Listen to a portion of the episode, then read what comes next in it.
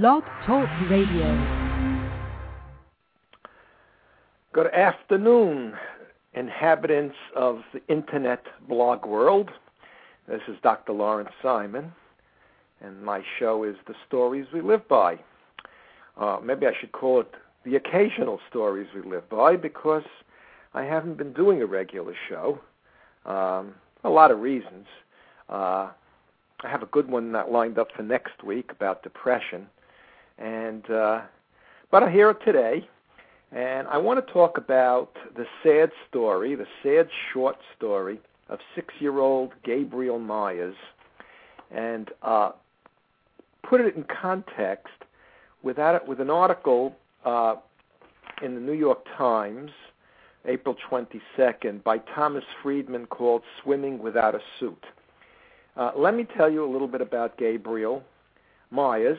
Um, and those of you who have listened to this before might remember my show, Who Killed uh, Rebecca Riley? Um, little, or was it Kylie? Riley. Little girl, two years old, uh, who had been put on a whole host of psychiatric drugs, was uh, like a rag doll, according to her teachers, uh, and uh, um, uh, finally succumbed about a year or two later uh, at the age of four uh, from an overdose of these drugs. The parents were blamed and uh, were held for murder of this child. The psychiatric profession and the rest of us who uh, allow these horrors to go on all got off scot free. And I say the rest of us because we're all complicit to this. We're all uh, uh, dumbing down. We all simply accept uh, what the experts tell us without questioning uh, uh, in terms of the logic of our own lives or those we care about, whether or not these stories could possibly be true, the psychiatric stories and some of the other political stories uh, based on labels, uh, which are so simple minded as to boggle the imagination. So let me tell you a little bit about Gabriel. Um, I'll read from the article by John Burstein, a uh, staff writer for the Sun Sentinel here in Florida. Six year old Gabriel Myers and his dog Travis sat together in the back seat of the sedan parked outside a Denny's one morning. His mother was in the driver's seat, passed out over the steering wheel with a purse full of painkillers and a crack pipe. So uh, Gabriel was uh, not loved by his mother as much as she loved the drugs. Uh, of course, we will say she's an addict, and uh, the psychiatric story, she's not responsible, but I say she is responsible. Um, I don't know what pain in her life uh, drove her or, or, or pushed her or made her decide to pick drugs uh, and being stoned and shutting her own emotions down and uh, ignoring her uh, precious six year old in the car. I don't know that. Um, but um, I'm not going to ever admit to the phony baloney story uh, that she did this out of an addiction and therefore is not responsible for what she did. Because if we're not responsible for what we do, then we're automatons, we're robots, we are something less than full human beings and uh, that brings us into a very bad place. What apparently happened is that the Hallandale Beach Police uh, uh, uh, found Gabriel and his mother. He was removed from her well care. I don't know where the father of this child is. It's not in the article. In fact, I think when I hang up, I'm going to write an email to uh, John Burstein, see if I get more information on this story, and do a follow up on it.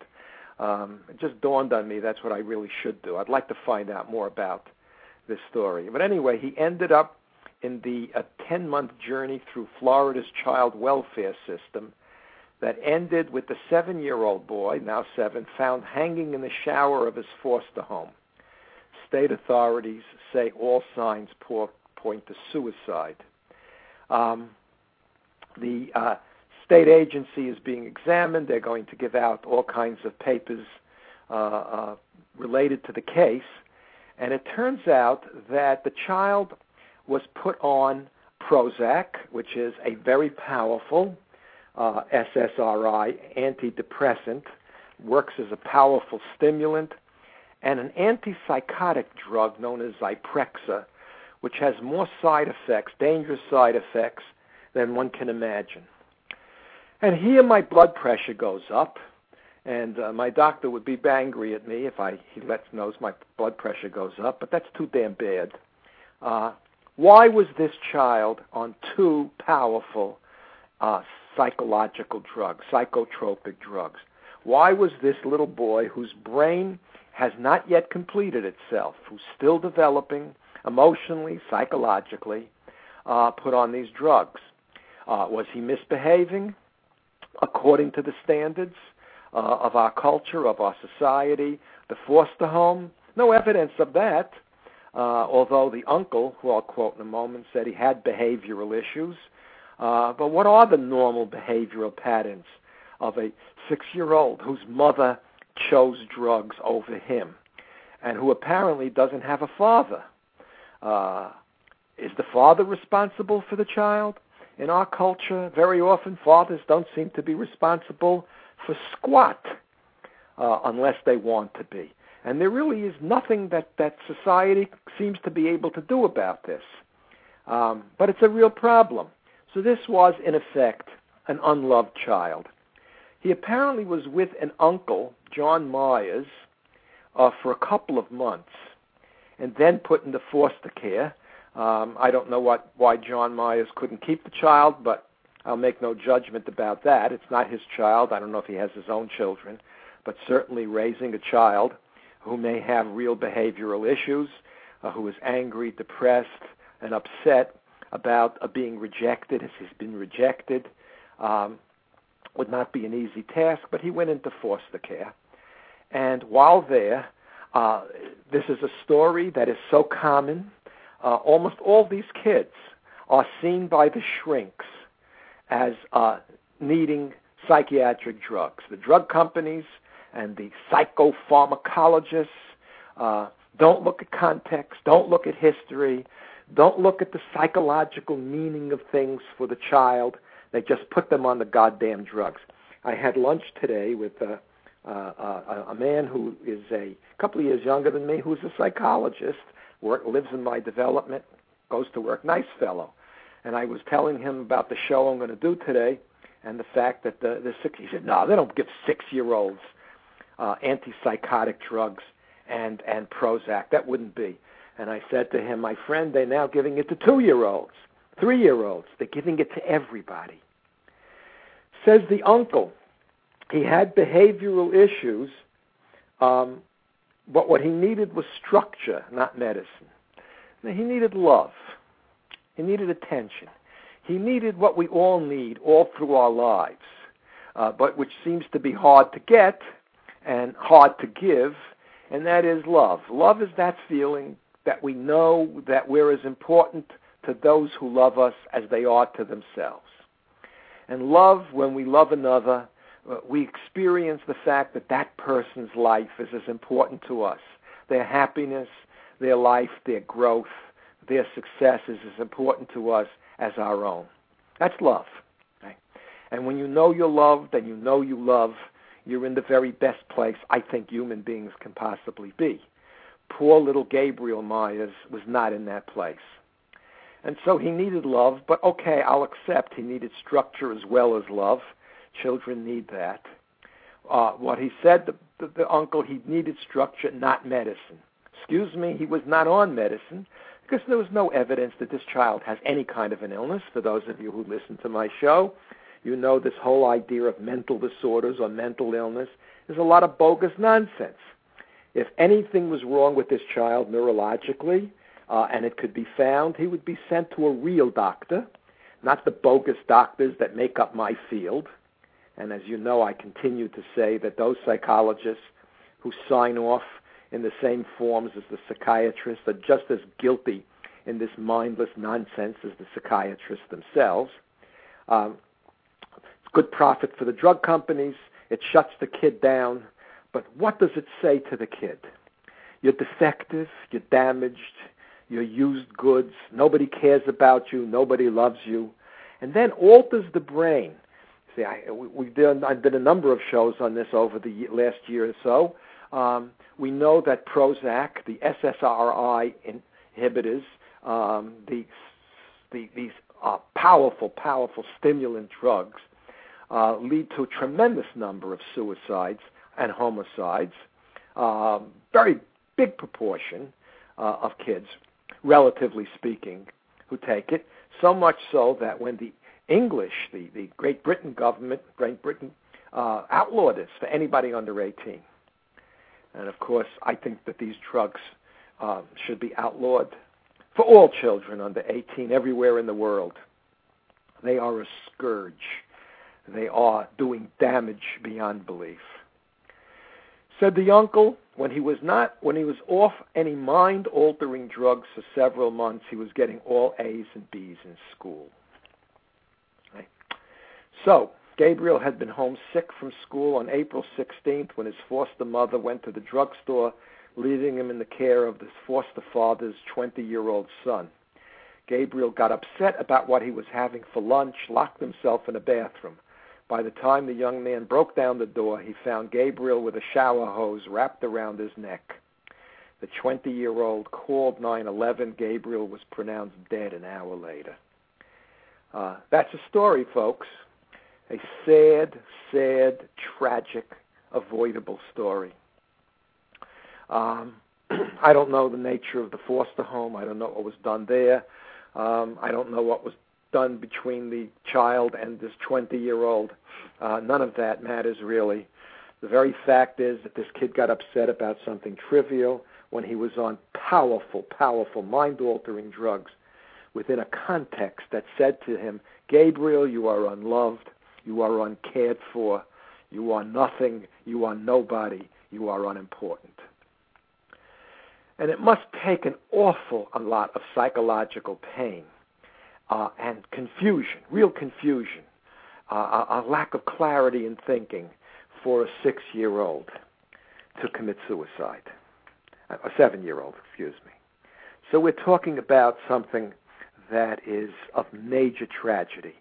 And we're talking about something that happens all too frequently, something we never would have heard of 25 or 30 years ago.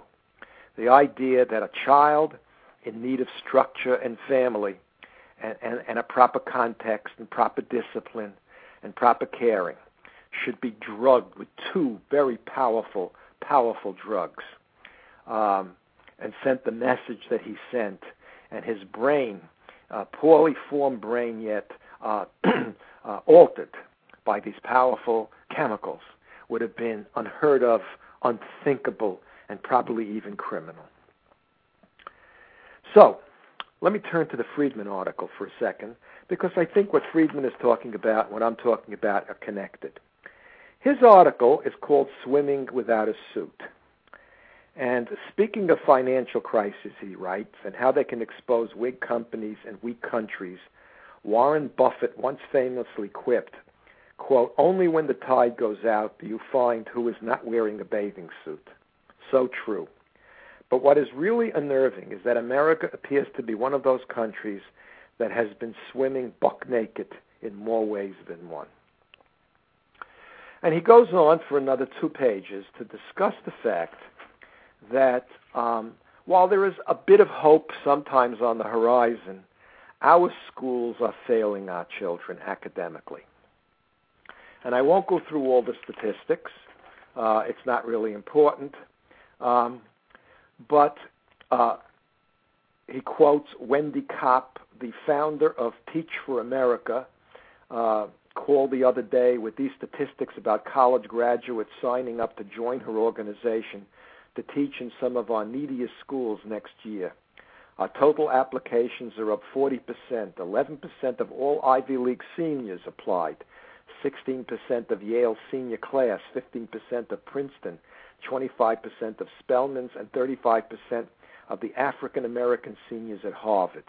In 130 colleges, between 5 and 15% of the senior class applied. They want to teach. Good. The best and the brightest want to teach. Part of it, she says, is a lack of jobs elsewhere, but part of it is students responding to a call that is a problem our generation can solve. Maybe it be so because today, he writes, educationally we are not a nation of risk at risk.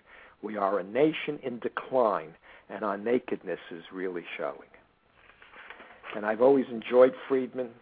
Uh, one is not supposed to say America is in decline, but little Gabriel's life and what we now do to millions of children tell us that we are a desperate nation in decline that we no longer know how to deal with our families. We no longer know how to deal with our children.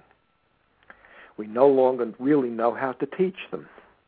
Not the individuals who are still the best and the brightest, terrific teachers, a school here, a school there that demonstrates it still can be done. But overall, we are a nation that deals in labels, in short stories that have no real context, no real facts, no real meaning. We just call people names. You're a liberal, you're a conservative, you're a communist, you're an asshole, you're mentally ill. And our response to this is not to look at the larger picture, to ask, how do we get the best people into education? What must we do to restore family life, especially family life at a time when both parents are probably working, when children are being put into the care of God knows who, when they are then vulnerable, uh, not because they're because they're not loved by those who take care of them, but see them as a burden and see their behavior if they're upset uh, uh, by the human conditions of their existence to be seen one of our glorious professionals to be labeled with a mental disorder and shut down with some powerful set of chemicals. Sorry, folks, it won't work. It doesn't work. It can't work, and it's not working. Now, there are many reasons why our schools are in decline, many reasons why our, our financial systems seem to be in decline. But unless we start examining our society not from the point of view of labels, not from the point of view of who's to blame and the finger pointing, but ask what is it we're doing to solve the problems and what are the problems that we're confronting? How do we support families so that people aren't desperate and while and take drugs to calm themselves, whether they're psychiatric drugs or crack or painkillers? It, it's interesting that uh, there's a terrible thing going on in Mexico. Uh, guns. We sell their criminals guns, and they uh, use the guns to um, uh, uh, kill other people uh, while they compete for who's going to sell the largest amount of drugs here in the United States. We are the drug taking capital of the whole damn world. Every place that, that is filled with terrorists and, and narco terrorists buys their weapons from us, freely sold, and then uh, uh, uh, sells drugs back to a population that doesn't deal with the solution of problems, but follows the lead of its leaders, which says, You're sick, you're helpless, there's something wrong with you, you're defective, shut down your pain. Don't learn to deal with pain. Don't learn to properly solve pain. Don't learn to carry your pain. Don't make your pain a, a thing which ennobles you. Shut it down as soon and as fast as you can. If you can't do it with a professional, you don't have health insurance, steal something and take the drugs that you can get off the street. We are a nation in decline. I don't know if things can be turned around. I really don't know, boys and girls. Um, I'd like to think so, but I think when I read a story like this, and I wonder how many tens of thousands of families have broken down, and children are in foster care, orphanages, and other institutions where the the, the narco terrorist uh, psychiatrists can get to them and, and and and and pump them full of drugs so that they can be more docile with all the damage that they do uh, listen to the show I did some time ago uh, uh, about the side effects of these drugs. I have a number, I think, really good shows uh, that back this up. So I'm focusing on only one issue related to this larger problem, but it is a massive problem Uh, in its own right, and I don't know how we turn it around. That we support people and we support children so that they can grow up to be educated and responsible problem solvers, creative problem solvers, individuals who can think for themselves, who can stand on their own, and yet who can love and be loved and, and, and be part of uh, the, the, a family, a society, a, a, a school, a church, um, institutions that allow for individuality uh, because they're made up of individuals who demand their individuality and at the same time become working members, good citizens of their church, their school, their community, and the nation at large. Well, I've been a bad boy because I really haven't been on the air, and so I don't think there's anybody listening to this right now. Um, too bad nobody's here to call in, and I feel like I've said what I wanted to say. Uh, next week, I want to talk about a very nice article in the New York Times Magazine section of May 10th and it's entitled A Long Journey in the Dark My Life with Chronic Depression by Daphne Merkin.